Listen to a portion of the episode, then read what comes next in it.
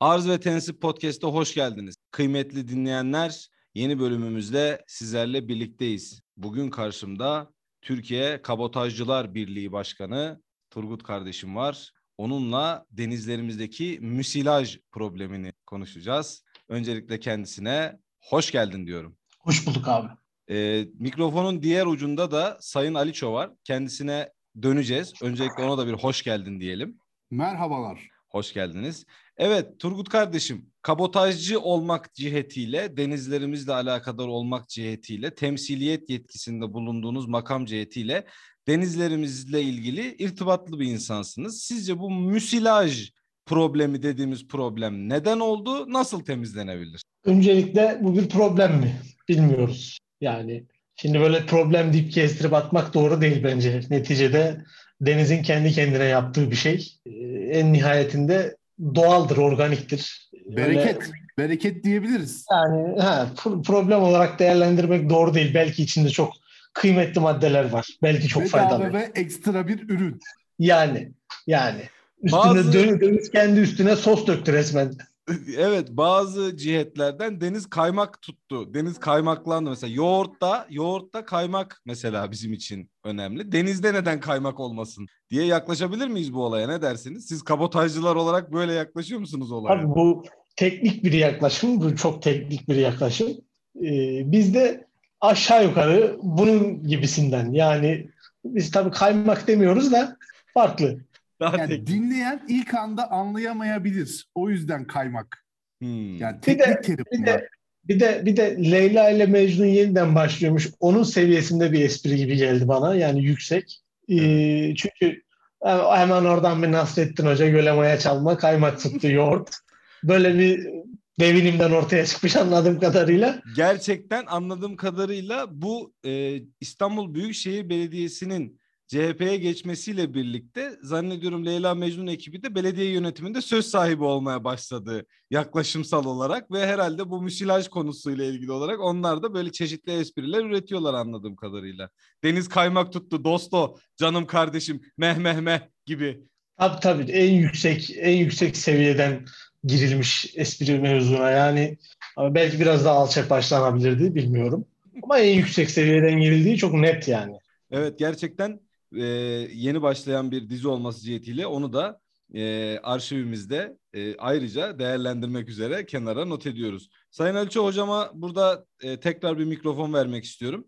Kendisi her ne kadar Bozgır'ın yetiştirdiği bir insan olsa da denizlerimizle alakalı kendisinin de yaklaşımsal e, meseleler olduğunu görüyoruz. Siz bu müsilaj problemiyle ilgili ne dersiniz? Ya şimdi Turgut gibi olacak ama ben de bir e, problem mi bu?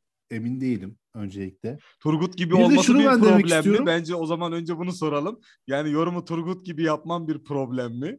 Ya birden Turgut'la konuşa konuşa Turgut'a benzemeye başladığımı düşünüyorum. Yani na- nasıl böyle oldu ben de anlamadım iki bölümde. Durduk yere bir şeyler eleştirmeye başladım. Geçen gün Kırlent'i azarlıyordum. Yani kendine gel filan. Kırlent yere düşmüş. Kırlent'i fırçalıyorsun filan böyle. Niye ha, aynen. sen diye. Yerde ne arıyorsun? Düzelin artık kendinize gelin be kardeşim. Biz size bunun için mi para verip kırlent yaptık be? Abi şunu söylemek istiyorum ben bir evet. TC vatandaşı olarak. Hı hı. E, önemli gün ve haftaları ya az önce siz kabotaj diye girdiniz ya mesela hı hı. kabotaj diyeceğim diye sen bize demedin. Hı hı. Benim aklıma hemen kafamda 1 Temmuz, 1 Temmuz, 1 Temmuz yani yankılanmaya başladı yani böyle. Nasıl olduysa ben böyle TC'nin önemli gün ve haftalarının hepsini Biliyorum ya. Nasıl yani kimse öğretmedi bana bunları. Ama gerçekten bunun da zihnimize yerleştiği bir gerçek. Bu herhalde ilkokuldaki tablolarda, tabelalarda oluyor diye işte günler, bugünler önemli günler gibi. Herhalde öyle diye değerlendirdim ben yani. Herhalde yani. Da bu severim müsil... yani bu arada. Bir sorun neyini... yoktur Kabotaj Bayramı'yla. Yani neyini seversin? Bir e, Ankaralı olarak Kabotaj Bayramı'nın neyini sevebilirsin ki yani? Abi şimdi şöyle gemiler var. Böyle e, romörkörler falan. Tamam mı? Su, Su sıkıyorlar. bunlar. Hmm. Uuu böyle deniz köpürüyor filan. İşte Güzel bu müsilajla yani. denizin köpürmesi olayı değil midir aslında? Yani kabotajdan mevzuyu ya, açtık ama. Dinleyen nasıl bağladık ama? Dinleyen Aa. sevgili dinleyen. biraz biraz fazla köpürme olarak ben biz kabotaj dilinde bunu denizin fazla köpürmesi şeklinde Yani o zaman herhangi bir kirlenme değil de denizin kendi kendine ekolojik denge anlamında yaptığı bazı dönüşümler Yani bence olarak. şöyle değerlendirmek lazım. Bu şey gibi mesela deniz artık bizlere işte ne verirdi? Balık verirdi eskiden. Hı. Ee, Kum verirdi, ev yapardık. Hı. Ee, Doğru olmasa da. Şimdi de, şimdi de, şimdi de e, yeni bir madde yani artık deniz de demek ki kendini hep yenilemek üzerine yani. Turgut'cum bence ne biliyor musun? Deniz Kanal İstanbul istiyor. Oy. Bunu mu konuşacağız Ne- beyefendi? Nerede benim Kanal İstanbul'um diyor Deniz. Bunu, bunun, bunun şimdi kabotajla ne alakası var beyefendi? E, denize daha çok alan açmak. İçim kanal çekiyor. Kıta sahanlığını Kardeşim, arttırmak. Denizin artık bir yerlerini bir şeylerini açmasak mı acaba bilmiyorum. Senin senin mavi vatanla bir problemin mi var? Mavi vatan 2000 kilometre kare. mavi vatanla bunun ne alakası var adam Şimdi ya? hocam şöyle ben Aliço hocamın söylediğini şöyle değerlendiriyorum Turgut hocam. Şimdi biliyorsunuz işte Osmanlı fetih yapıyor. Değil mi? Toprak açıyor.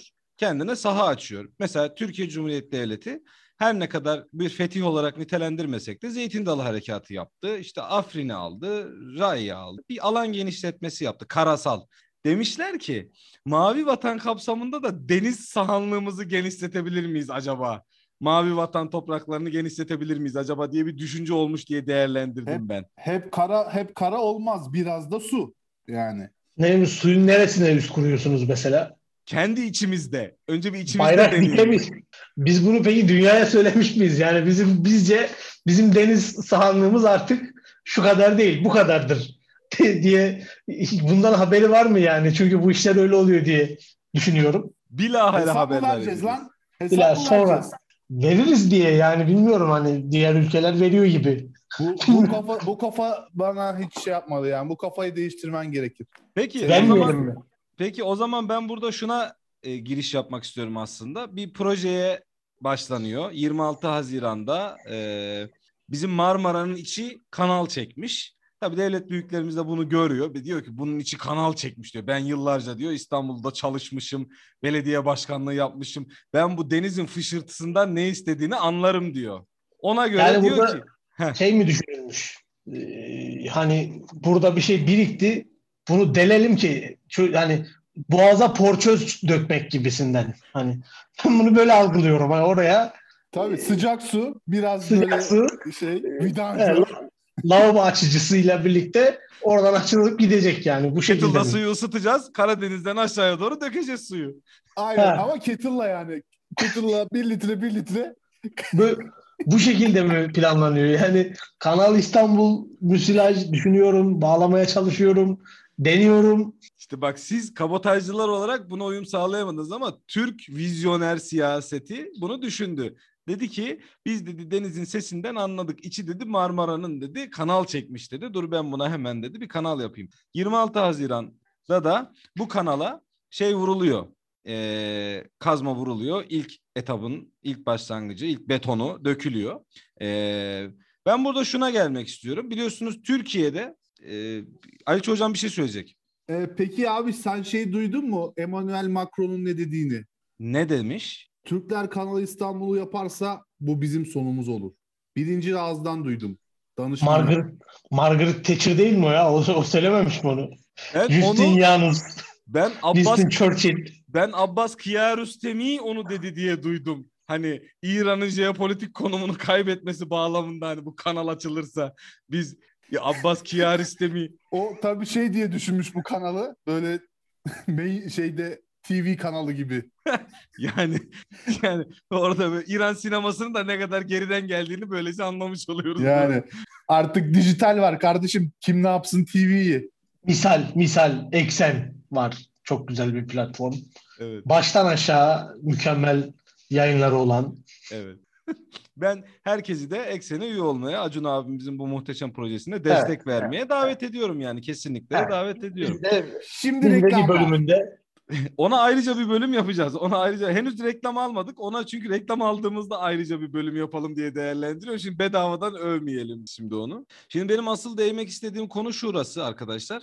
Ee, biliyorsunuz Türkiye'de bir yapı ihalesi başlatıldığı zaman çalışma başlatıldığı zaman bir ihaleye çıkılıyor. Süreç başlıyor. Biz ihaleye çıkıyoruz deniyor ve ihaleye çıkılıyor. Fakat ihaleye çıkıldıktan sonra şöyle bir ortam oluyor. Diyelim ki çok büyük bir proje. Kanal İstanbul gibi bir proje.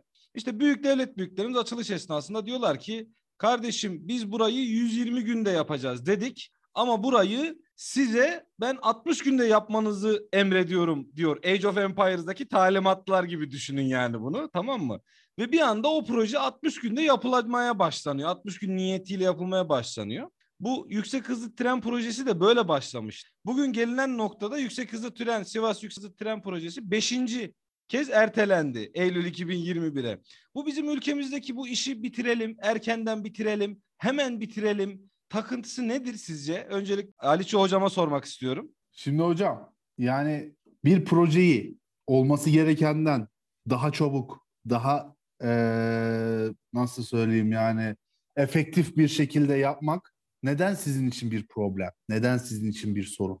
Bir de şimdi bir iktisat temelli bir insan olarak söylemek istiyorum bunu. Şimdi sen eğer biraz daha personel alırsan, biraz daha e, labor dediğimiz e, çalışanı alırsan bu işleri daha hızlı yapabilirsin. Tamam hmm. mı? Yani kapitali koydun, labor'ı koyman lazım. Hmm. Kapitali koyduk zaten veriyoruz. İşte devlet sağlıyor biraz kapital. Hmm. E, labor'ı da sen bul getir. Tamam mı?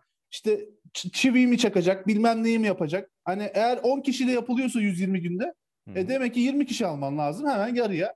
Basit bir matematik yani. basit bu bir kadar. matematik yani bunlar işlemle. De, bunları ilk, öğrenin yani. Bunlar, bunlar ilk bu, bu bu şey bu bu nerenin iktisatı bu hangi okul? bu hocam benim anladığım kadarıyla bu Ankara iktisat, okulu. Bu, bu, bir, sen siz beyefendi siz bir yerlerin damadı falan mısınız yani bu iktisat bana o iktisatı biraz çağrıştırdı. Bu, bir, bir sorum olacak. Bir sorum olacak. Kardeşim bir, yani. bir sorum bir sorum olacak. Bu faiz enflasyon ilişkisini bir anlatır mısınız? Bir dakika bir dakika. Şimdi bu dostum ik... bak onu da ben özetleyeyim sana. bu iktisatta ne okulu sorusuna ben cevap vermek istiyorum. Bu iktisatta ilk okulu yani işçi problemlerine dönüş. Hani anladığım kadarıyla öyle bir durum var burada benim. Girme, girme iş seviyesinde bir iktisat. Peki Şimdi... Turgut Hocam siz bu konuda ne dersiniz? Yani bu işi çabuk bitirelim, hemen yapalım. Yani işte 120 günlük işi iki kat işçi alalım 60 günde bitirelim ama bitmiyor gibi de bir durum da var. Bu konuyla ilgili bu çabuk çabukçulukla ilgili siz ne düşünürsünüz? Şimdi 120 günlükse bir iş ve 60 günde bitiyorsa o iş 60 günlüktür şeklinde gurbe bir yorum yaparak başlamak istiyorum. Yok 120 günlük işi 60 günde bitirin talimatına rağmen iş bir türlü bitmiyorsa o iş yine 60 günlük bir iştir. Niye? Çünkü Türkiye'de yaşıyoruz. Yani talimatlara uygun hareket edilmemiş demek ki. Ha. Yani 60 günde bitmemesi de Türkiye şartlarına uygundur. Herhangi bir problem evet. yoktur manasında. Bitmesi de uygundur, bitmemesi. o da doğrudur, diğeri de doğrudur. Ya burada işte Ankara'da başladı bu ekol. Bilenler bilecektir. İşte 45 gün köprüsü, 15 gün alt geçidi, 23 gün üst geçidi gibi böyle sapıkça bir gün takıntısı vardı e, kıymetli e, Melih Başkanımızın. E, böyle başladı bu iş aslında yani biraz Melih Başkanım ama nasıl imar etti Ankara'yı, nasıl imar etti? O yani, köprüler. Şu anda da o imar ediliyor. O... Şu an şu anda da imar edilmeye ama devam ediliyor aslında ama hiç böyle olacaksa görmüyoruz. Yani böyle olacaksa ben bu programı devam ettiremem yani. Niye hocam? Ne oldu? Gerçekleri burada, duymak ben, rahatsızlık mı verdi burada, size? Burada, burada, burada ben politika konuşulmasını istemiyorum açık ve net konuşayım yani. İnsan Biz de burada vererek. durup onlara rahatsızlık vereceğiz. ya bir kere şimdi geçen aklıma geldi. Bu bir, bir biri demiş ki kardeşim bıktık kardeşim bu iktisatçılardan da hep aynı şeyi anlatıyorlar. Bıktık işte yeter tamam öğrendik anladık. İşte yeter anlatmayın. Abi böyle bir ilk defa duyuyorum ha. Yani gittim mesela dahiliye doktoruna. Yeter kardeşim amına koyacağım bağırsağının da şeyinin de bana artık başka bir şey anlat. bana biraz da kalp anlat. Ee, biraz da kalp damar cerrahisi anlat bana. Ya da ne bileyim gidiyorsun mesela matematikçiye gitmişsin. Adam matematik profesörü. Adama diyorsun ki yeter lan anlattığın matematik matematik. An, biliyorsan biraz da biyoloji anlat lan dediğin zaman. Yani biz aslında iktisatçılardan yani burada iktisat temelli iki insanla muhatap olduğum için ben iktisatçılardan bıkılmasını biraz da acaba böyle karanlık tablolar mı çizdikleri için normalde olmayan karanlık tabloları çizdiğiniz için olabilir mi Turgut Hocam acaba böyle şeyler? Tabii tabii. Yani biz iktisatçılar olarak çünkü şey yaptık. Yani mesela fiyat Ege aslında 27 bin lira şu anda. Hı hı. Ama bu arada ben oraya iktisatçılar bir... bunu ters düşmek istiyorum. 200 bin liraya çıkardı. 1.4 95 beygir Fire donanımlı Ege. Onu tabii. özellikle belirtelim. Tabii. Firefly, Firefly. Ateş Hocam, böceği. Geçenlerde ben de forumlarda gezerken şöyle bir veriyle, e, şöyle bir yorumla karşılaştım. Ee, Renault Clio'nun 95 beygirliği var, 0.9 motor. Ee, bir de bunun 65 beygirliğini yapmışlar. Yine 0.9 motor. Bir forumda yorum yapmış. Der ki ya hocam bu 65'liği yapmakla neyi yaptınız? 95'liği zapt edemiyorduk. 65'lik iyi oldu. Artık daha kontrol edebileceğimiz bir araba yapmışsınız diye gurme yorum. bu şey bir Timur'un fil hikayesi. ya bu milletimiz de iyice sapıttı. 65 beygir de lan. O zaman duran araba yapsınlar komple motorsuz. Ben çakmak, Fred Çakmaktaş gibi elimizden yani, ayağımızla. Kesinlikle ben öyle düşünüyorum. Böyle elimizle ayağımızla ittirerek arabayı Abi çevre dostu işte ya. Çevre dostu çevreye zarar vermiyor ya. Basma, basamıyorsun. Az peki, peki, peki, peki şöyle bir yorum yani şimdi çevre dostu dedin aklıma geldi. Müsilaj problemi için şey dediniz ya evde bir senedir çok oturuyoruz deterjanı fazla kullandık gibisinden bir yorum geldi. Evet var öyle bir yorum. Denk geldiniz mi? Evet evet var öyle bir yorum. ondan mı köpürüyormuş deterjan? Bu arada benim müsilajla ilgili duyduğum en ilginç yorum annemden geldi. Boğazın ucunda ya annemden geldiği için sözünüzü hani esirgemezlik etmeyin. Annemden de başkasından rivayetle geliyor. O WhatsApp gruplarından biliyorsunuz. Hocam bir gemi Boğaz'da salmış bu müsilajı. Sala sala Boğaz'dan Marmara Denizi'ne salarak geçmiş. Böyle bir inanış var. Aynı inanış havaya da beyaz egzoz uçaktan salındığını söylüyor. Böyle de bir yaklaşım var. bu bu bu acaba şey ben şu mesela şu yorum daha gelmedi. Büyük sıkıntı. Nedir o yorum? Şu yorum. Koronavirüsün denizin koronavirüse yakalanmış olması ihtimalini kimse konuşmuyor. Belki de deniz hasta kardeşim. Abi denize bir 14 gün şey mi yazsak ya evde kalma? bal, bal, balgam atıyor belki ciğerleri dolmuş. Ben denizin de bu kapsamda hani denizlerin sıcaklıkları yükseliyor diyor. Bu aslında denizin ateşi yükseliyor anlamına da gelebilir diye değerlendiriyorum. Bence hocam. bence favipiravir kırıp atmamız lazım Yani kırıp atmamız yani. da manidar. Niye tüm atmıyoruz da kırıp atıyoruz? O da önemli yani. Daha, Daha çabuk çözülsün diye deniz. Kana çabuk karışır diye ben o manada düşünüyorum. Hocam bu şeye benzedi bu çözümünüz. Matrix'te makinalar enerjiyi güneşten alıyor. Güneşi karartalım diyen Türkiye benzemedi mi bu? Ee, Çünkü ona mutlaka o... bir Türk demiştir diye düşünüyorum. Ali Hocam siz ne dersiniz? Abi şimdi düşünsene ya adam işte bu makinelerin enerjiye ihtiyacı var. Enerjiyi de güneşten alıyor piçler. Biz bu güneşin amına koyalım be. Karartalım diyor. Sonra zaten, güneşi tak. zaten bizim güneş gördüğümüz mü var diye düşünülmüş olan. Sonra da ben... geri zekalılar, geri zekalılar gelin al ısınamadığı için bari diyorlar geri kazalım, yerin altına gidelim. Bunlar... Bence bu fikir, bence bu fikir çok net söylüyorum bunu bak. Sabah 9 akşam 9 mesai yapan bir memurdan çıkmıştır. Yüzde yüz bak. Adam giriyor baba sabah 9'da bilgi, zaten. Bilgi notu yazılmış bu konuda. tabii tabii. Adam giriyor baba sabahın 9'unda oraya zaten hava karanlık. Çıkıyor akşamın 9'unda gene hava karanlık. Adam demiş ki ulan ben zaten güneş görmüyorum. Bu saatten sonra değil makinası hiçbir kimse de görmesin kardeşim bu güneşi diye düşünmüş. Vermiş bilgi notunu o da kabul görmüş. Bak o enteresan mesela. Yani başka zaman dinlemezler memuru. Bugün o bilgi notunu okuyacağı tutmuş reis cumhurun. Amerikan presidentinin. Aa demiş lan ne güzel bu. Biz bu güneşi yakarız yani. Sonra da demiş yer altına inmek için de bizim 61 plakalı amcaoğullarına bir ihale patlatırız. Yer altına şehir yaptırırız. Al sana işsizliğe de çözüm. Millet sığınakları.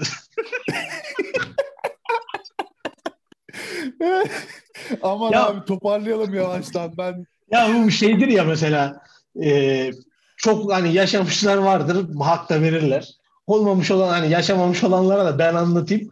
Bu harbiden böyledir ama yani yazarsın bir şey yukarı verirsin kimse sallamaz çok mantıklıdır tamam mı? Böyle yıllarca uğraşırsın aylarca uğraşırsın bir yazı rapor çıkarırsın ortaya verirsin kimse sallamaz.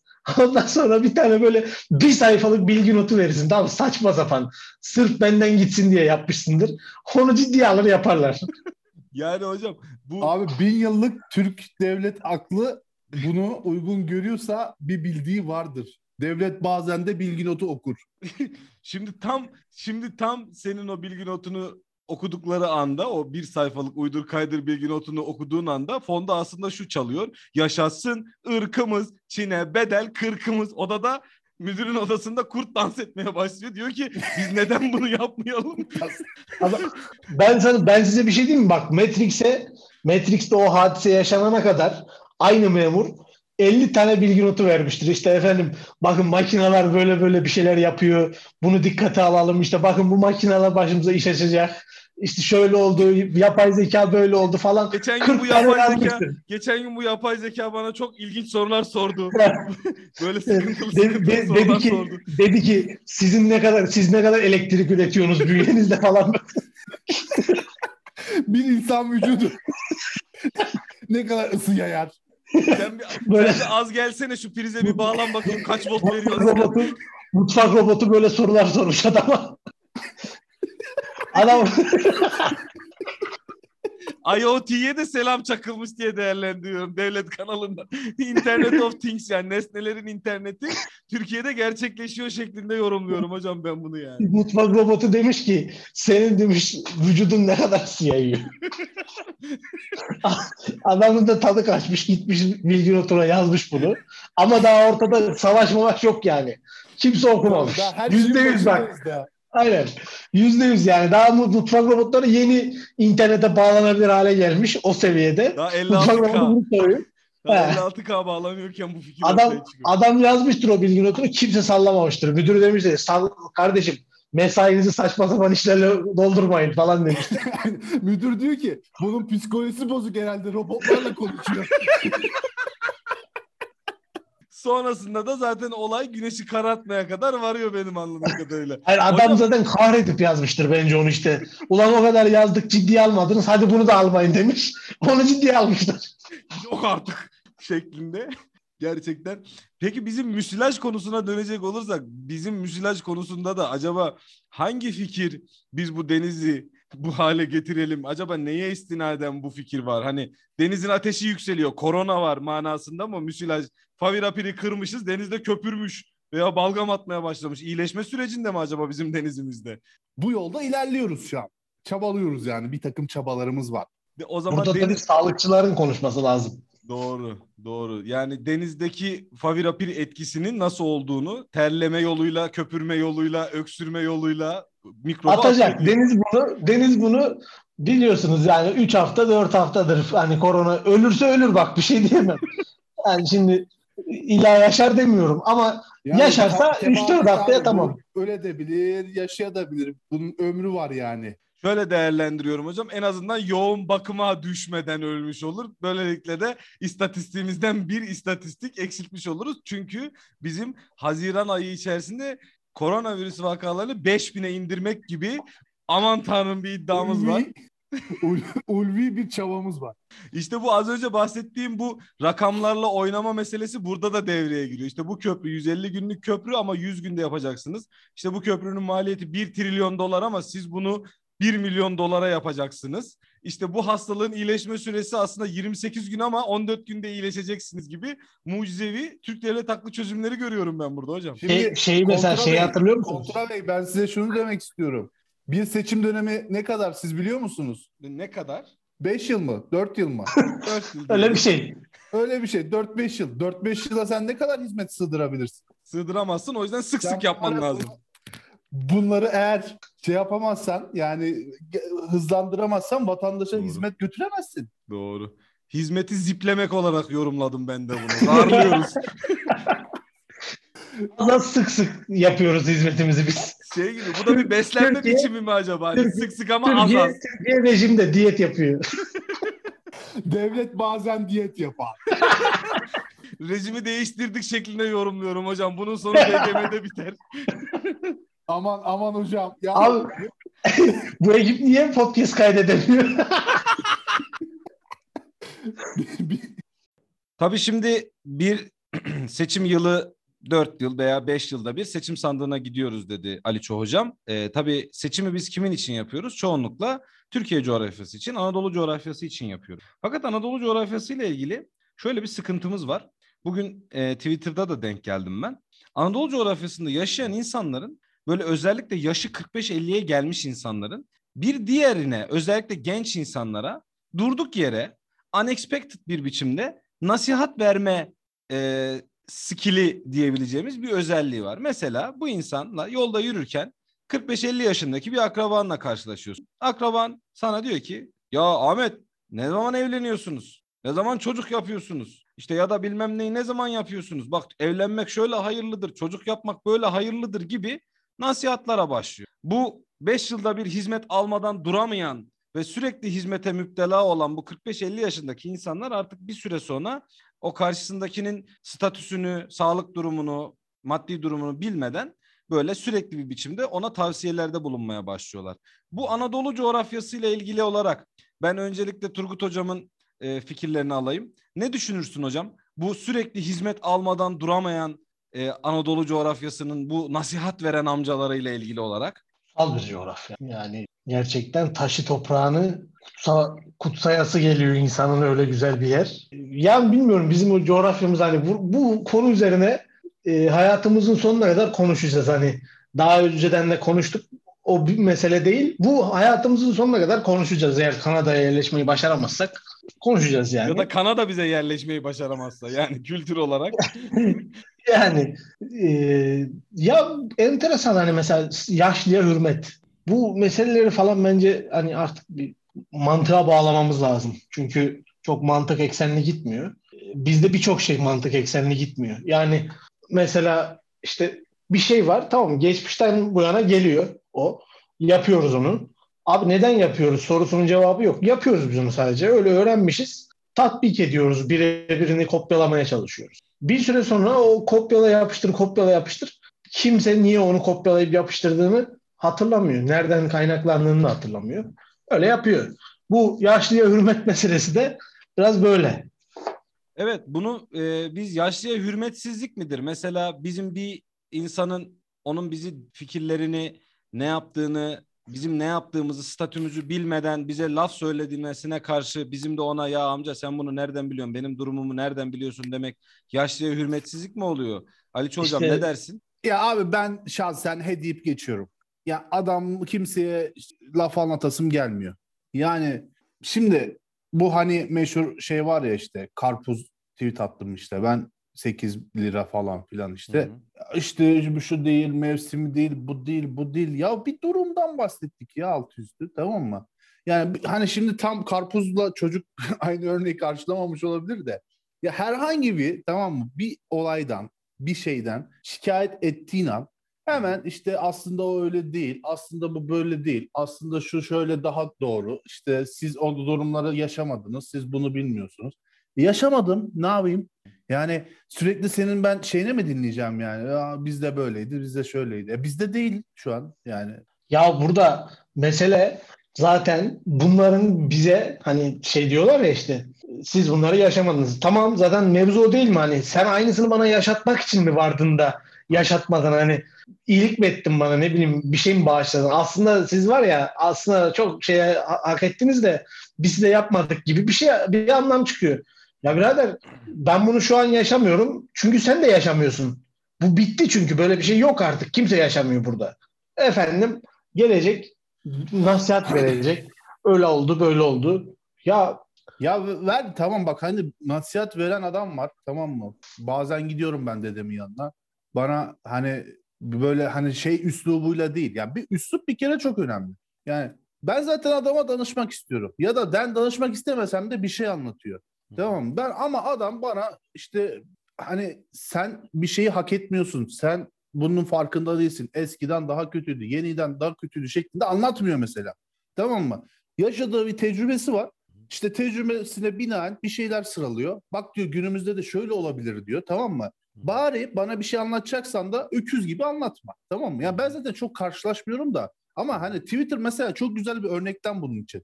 La adam bir şey yazıyor. Tamam mı? Turgut mesela bir şey yazıyor. Yok şuradan al, buradan al. Hani yaşlısı da yok bunun aslında. Yani bizde insanlar birbirine ders vermek, insanlar birbirlerine akıl vermek, insanlar birbirini terbiye etmek için yarışıyor yani. Evet. Et ne abi tamam herkesi terbiye edin. Ne geçiyor ki elinize? Ya bir yani, herkes aslında ya şu liberalliğin biraz TC'de oturması lazım. Ya şimdi şöyle yani aslında bireyselliğin bu, kurtulması evet, lazım bence. Liberallikten ziyade yani liberallik olarak sen liberallik olarak İktisadi anlamda demiyorum ben. Evet evet iktisadi anlamda değil. Biraz herkesin kendi işine bakması anlamında e, sen bunu de söylediğini değerlendiriyorum ki ben de öyle düşünüyorum. Özellikle hani yurt dışı tecrübesi yaşamış olan insanların bu konuda ben bu, bu bahsettiğim konuda hepimiz müttefiyiz. Hani bunun CHP'lisi, AK Partilisi, işte Anadolu'lusu, İstanbullusu yok. Yani bu bizim artık kültürümüze yerleşmiş bir nutuk çekme anlayışı var. Peki sen bu hayatta neyi başardın amca? Sen 1980 yılında, 90 yılında işte doların şunun bunun yine çok da bugünkü seviyelerde enflasyonun belki de yaşanmadığı bir zamanda paranın para olduğu zamanda bir iş yapıp bir ev almayı başarmışsın, bir araba almayı başarmışsın veya bir iş kurmayı başarmışsın. Yapabildiğin sadece bu.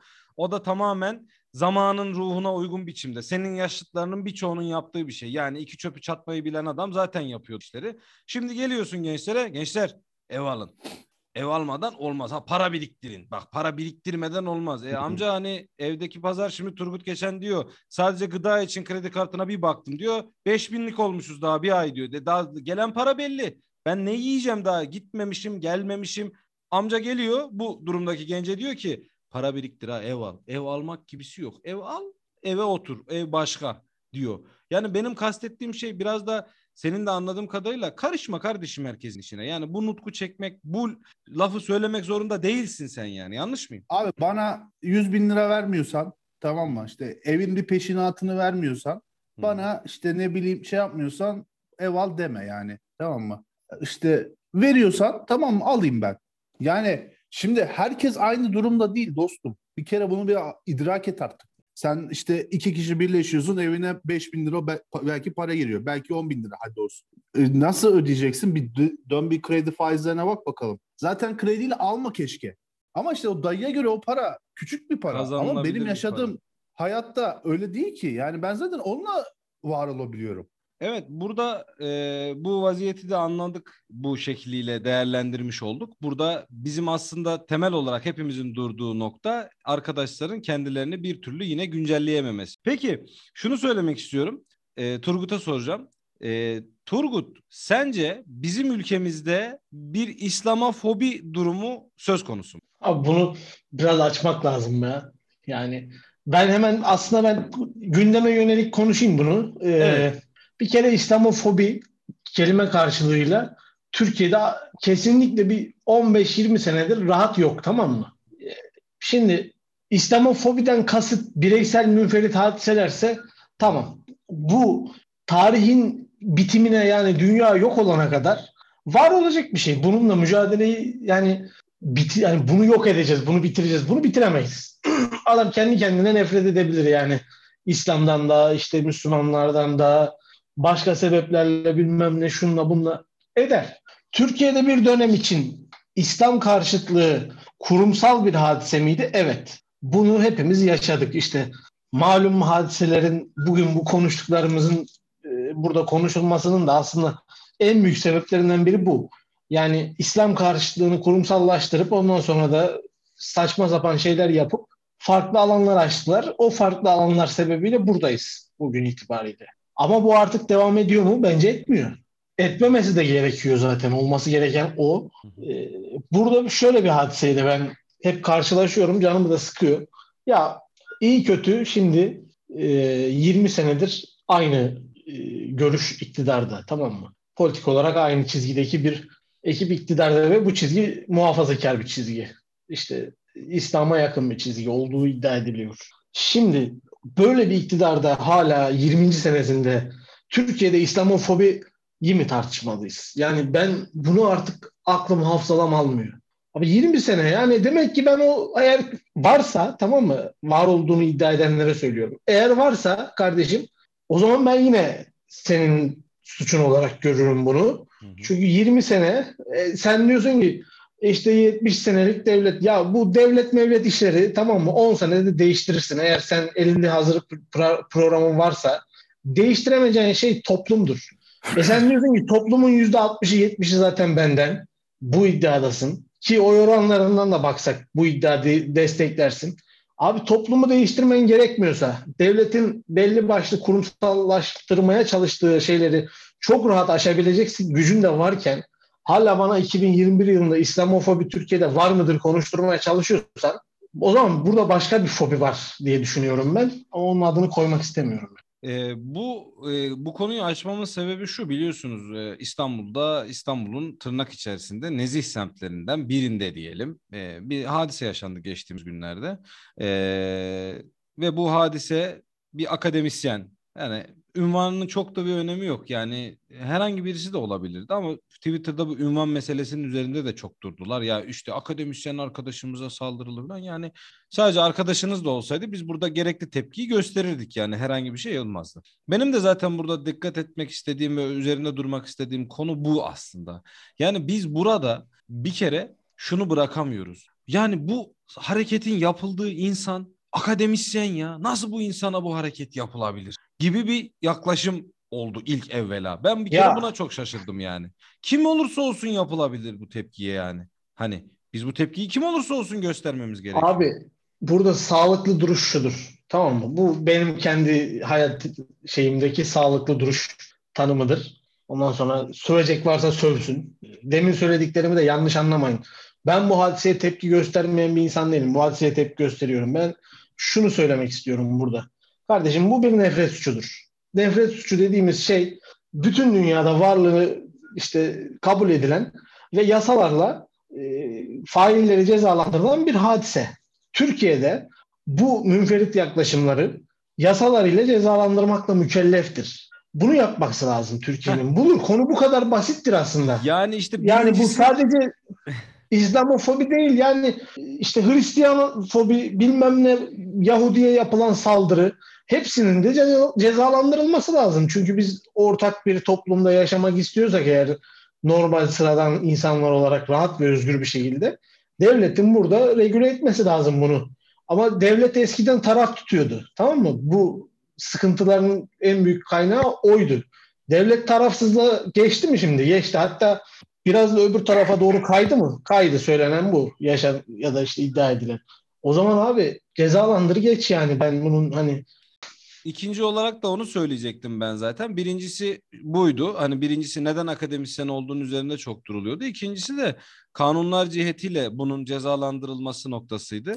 Ali Hocam sen ne dersin? Türkiye'de sence sen bir vatandaş olarak Türkiye'deki kanunların bu tarz nefret suçlarına adam salı verilmiş bu arada. Ee, yani kadını termosla dövüp bayıltana kadar döven bir adam eğer bu hani yaralama suçu değilse nitelikli bir yaralama yoksa burada e, teşebbüs olarak veyahut da fiil olarak hani ne artık ben de bilemiyorum ama e, bu yani yetersizlik mi var? Nedir buradaki sorun? Ben onu anlamış değilim. Sen ne dersin? Ya abi şimdi e, ben de aşağı yukarı aynı şeyleri söyleyeceğim zaten Turgut'la da. Türkiye'de bir İslamofobi olabilir. Niye olmasın ki? Yani birileri nefret ediyor İslam'dan birileri de tam tersinden nefret ediyor birileri başka bir şeyden nefret ediyor var yani. Zaten bu adamın refleksinin tamamen kadın tesettürlü diye yaptığı da ortada. Yani sizin bu bizim mahallemizde işiniz ne sahikiyle yaptığı da ortada. Burada bir şey yok. Burada tartışacak bir şey yok öncelikle. Ben bunu bir söyleyeyim. Ama şu var. Türkiye'de zaten şiddet sorunu var. Evet. Tamam mı? Yani bunu konuşmamız lazım bence. İşte geçen bölüm siz konuştunuz. Ben katılamamıştım. Ee, cerrahın elini kesti adam. Evet. İşte on, Ankara'nın ortasında Keçiören'de işte Ankara'daki bu Ankara Cebeci'de şey var ya tıp fakültesinde kapıları tuttular saldırıyor diye. Hani o en, en son şey aklıma gelenler. Az önce ben arkadaşımı ziyarete gittim hastaneye buraya gelmeden önce. Kadın telefonda diyor ki buraya çabuk gelmezsen seni gebertirim. Neredesin sen? Sopalarım seni. Bilmem ne yaparım. E, dile yerleşmiş. Herkes böyle seni öldürürüm, seni şöyle yaparım, seni böyle yaparım. Abi yani bir şey var ya normal iletişemiyor bile insan. Evet. Yani di, günlük iletişim dilimize bile bir yansıyan bir sıkıntı var. Galiba bu sadece bizim vatandaşların kendi arasındaki günlük iletişim dilinde değil, devletin de vatandaşıyla iletişimiyle de bu dille ilgili bir sıkıntı var anladığım kadarıyla. Bu şeyi dinlediniz mi bilmiyorum. En son Kıraca bir e, milli takım marşı yaptırılmış. E, dinlediniz mi bilmiyorum vuralım, kıralım, asalım, keselim. Yani futbola değil de sanki Otranto'ya çıkartma yapmaya gidiyoruz. Anlatabildim mi? Yani hani biraz da Turgut Hocam ne dersin? Yani bu üslup devletin de vatandaşıyla iletişimi noktasında bir konteks sorunu var sanki. Bağlamı tam oturtamıyor gibi mi devlette vatandaşıyla? Hani vatandaş bu bizde biliyorsun modernleşme süreçleri de hep devletten vatandaşa inen süreçler oldu bu üslup problemleri de galiba devletle alakalı bir probleme mi işaret ediyor? Bizim burada yönetimle alakalı bir sıkıntımız mı var biraz da sanki? Yani orada salt devleti mi suçlamak doğru yoksa vatandaşa da paye çıkarmak gerekiyor mu?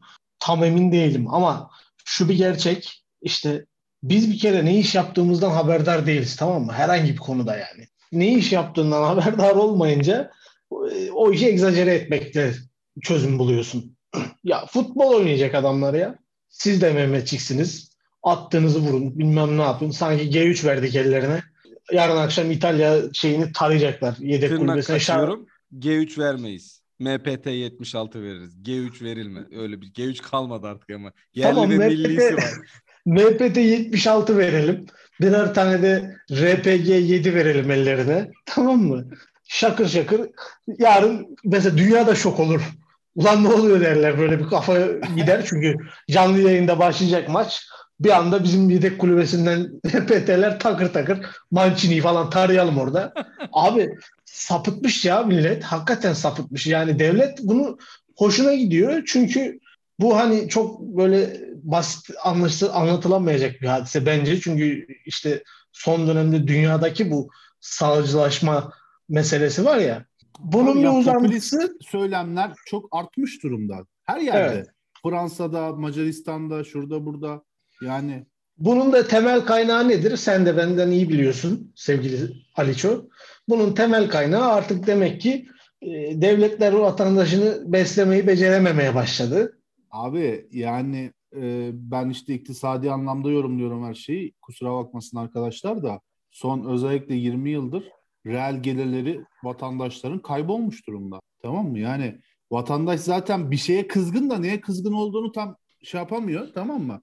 O da işte komşusu Suriyeli'ye kızıyor mesela. Fransa'daki bilmem neredeki. Evet. Yani ben şey söylemek istiyorum hı hı. izninizle. Şimdi abi İngiltere'de bir holiganlık sorunu vardı. Hatırlar mısınız? Evet. Yani böyle dizilerden filan da işte biliriz. Abi her maç kan çıkıyor. Her maç yani. O onunla düşman, o onunla düşman. Efsanevi Galatasaray Leeds United maçını falan hatırlarız yani. Bizim çocukluğumuzun, ilk gençliğimizin efsane olaylarındandır. Şimdi abi burada bu meseleyi çözdü ama değil mi? Yani bunu bir problem olarak önce kabul ettiler. Tamam mı? Bunun üzerine çalıştılar. Bunun üzerine kanun belirlediler.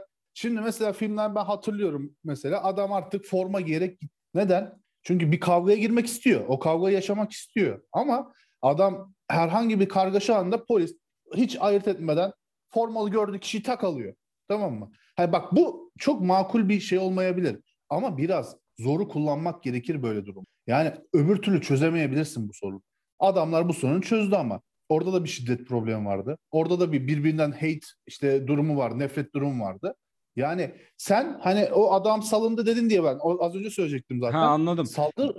Yani de... nasıl sallıyorsun bu adamı ya? Biz yanlışlıkla bir arabasına vursak biz gözaltına alırlar. Aynen öyle. Şurada bir tane bisikletliye çarpsan, motosikletliye çarpsan adamı yaralasan üç gece nezarettesin. Yani tutulabilecek ya, ne kadar süre varsa tutarlar hatta yani. Örnek bence çok güzel oldu. Mesela o coğrafyada İngilizler de çok sert insanlar. İşte özellikle İrlanda publarındaki kavgalar meşhurdur yani yeraltı dövüşü gibi orada. Millet birbirini paramparça eder. Hala bile hala kavga edilir oralarda. Hı hı. Ama kardeşim yani bu kurumsallaşmamıştır. Yani insanlar bunu gündelik sıradan aktivitelerini yerine getirirken birbirine yapmaz. İşte artık futbolda yapmıyor, basketbolda Yok, yapmıyor. Pazar günü abi adam maç günü yapıyor bunu. Yani aynı evet. dediğin gibi. Yani, yani demek ki devlet erk olarak bir regülasyon uygulayarak çözüm bulabilir. Belki zorlayarak, belki mantığa çok hitap etmese de bir erk olarak bunu çözecek, şiddeti çözecek. Yani bu da vatandaşıyla bir iletişim yoludur aslında devletin. Yani nedir? Ben Abi, seni regüle eden adamım demektir. bence bu. Tabii. Yani devletin varlık sebebi bu ya. Devlet bunu çözmeyecekse devlete ne gerek var o zaman? Geçelim orman kanunlarına. Yani gücü yeten yetene vursun kırsın öylese değil mi? Yani netice itibariyle klanlaşalım. Herkes kendi klanının gücüne göre. Ya sen de çok güzel yazmışsın. Yani Hı-hı. bizim burada hani dindar insanlar olduğumuz az buçuk biliniyor zaten de. Hı-hı. Yani kadının şahsıyla alakası yok mu? Aynen yani öyle. orada bambaşka işte dolmuşta sırf işte sen niye böyle etek giyiyorsun işte neden bacakların açık falan ona şey yapsa ben ona da tepki gösteririm. Aynı Aynen öyle. dolmuşta olsam. Sana ne ya? Kesinlikle. Yani biz şeyde mi yaşıyoruz? Burada bir bir ülkeye girmişiz tamam mı? Demokrasi olduğu söyleniyor. Oy verebiliyoruz. Hı-hı. Kanun var. Mahkeme var. Yargı var. Şu var bu var. O zaman o işler oralarda çözülebilir. Sen kimseye saldıramazsın. Sen kimseye niye böyle yapıyorsun diyemezsin. Yani biraz işte yine liberalliğe geliyor abi.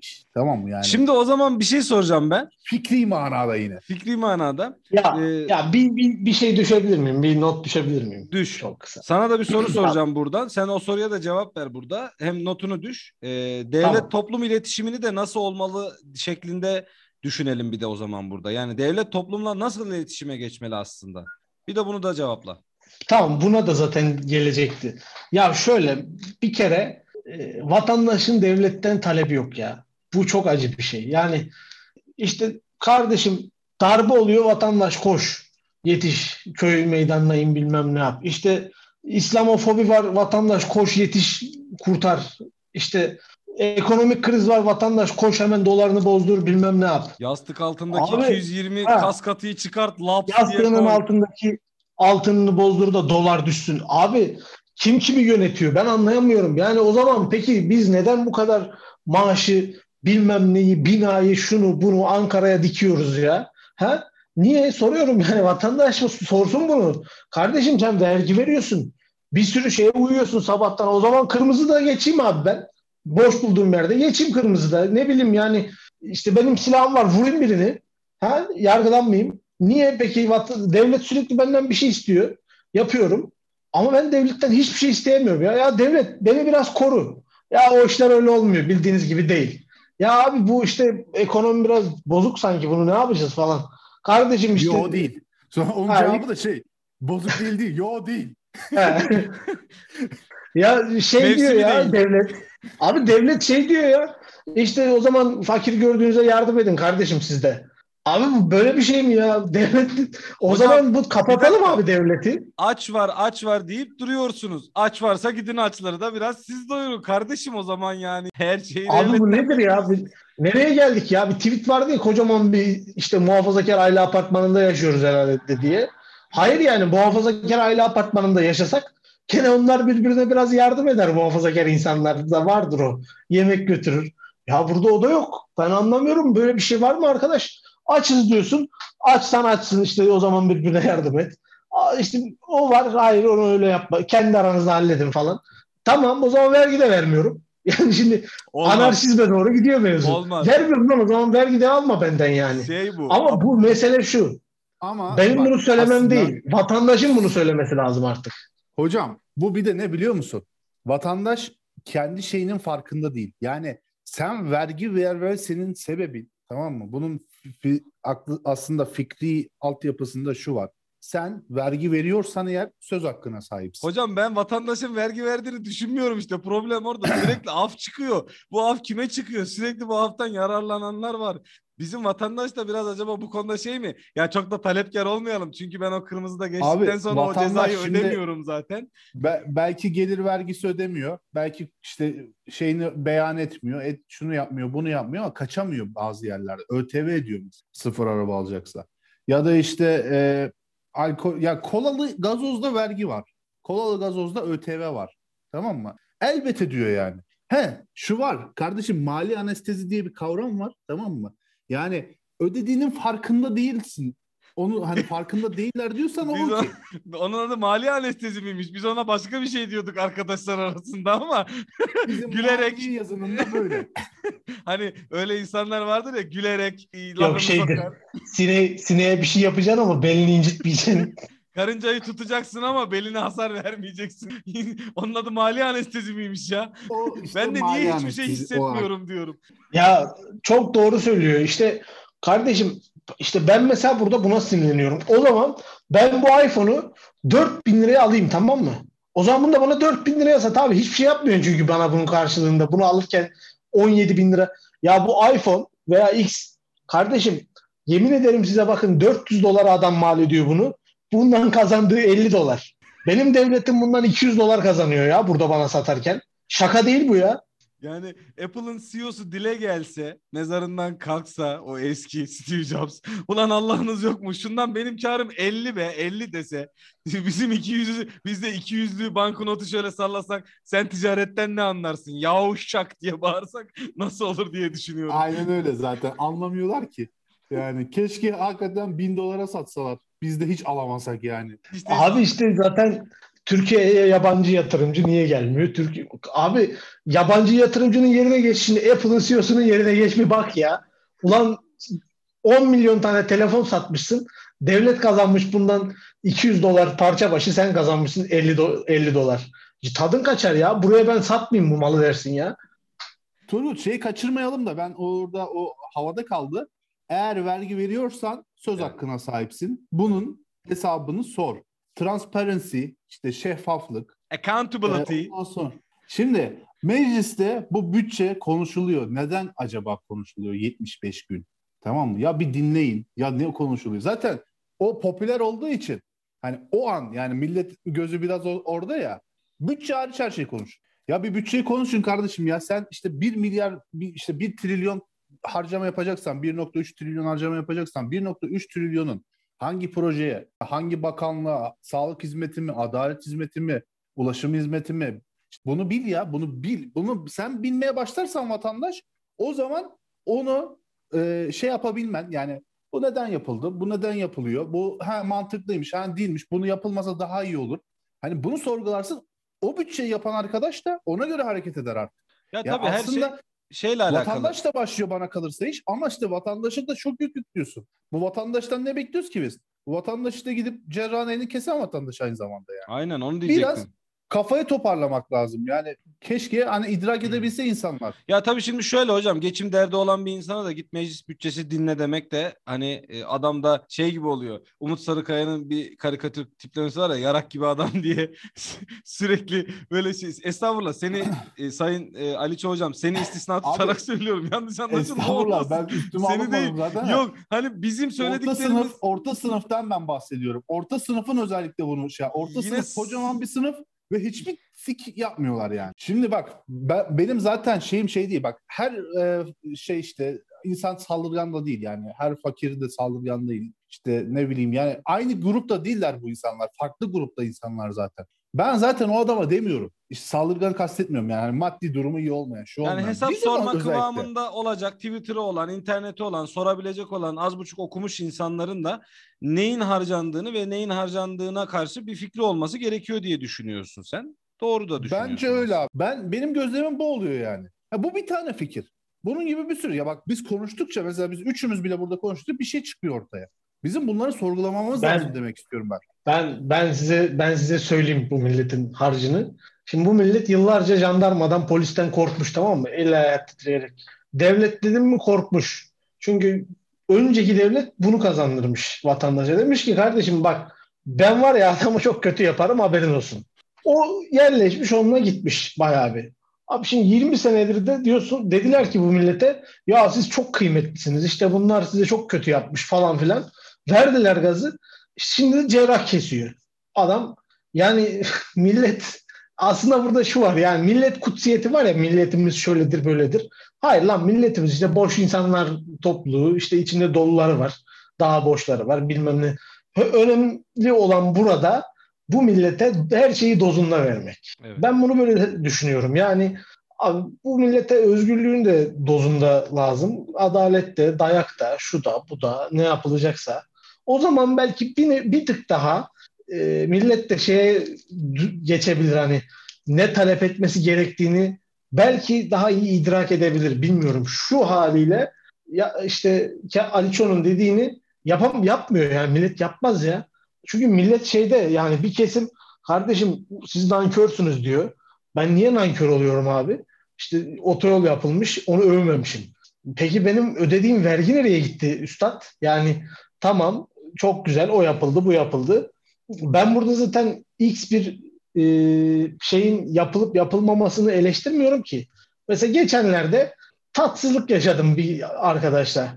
Bu e, CHP şeyi kapatmış metronun üzerine harf dökmüş kapatmış metro şeyinin istasyonunun. Ya şimdi bu komik bir hadise tamam mı? Ben de bunu egzajere bir şekilde şöyle yorumladım.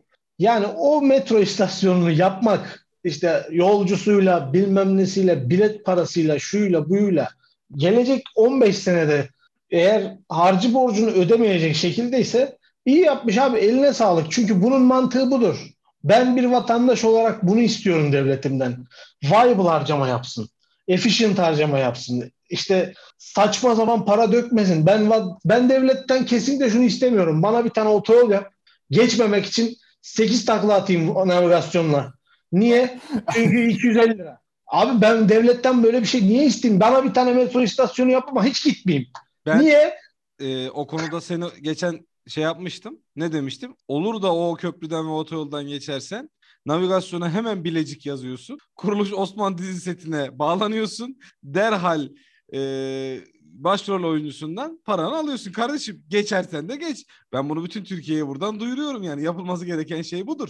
Efficient harcama abi, al sana efficient harcama. Ya abi mevzu bu zaten.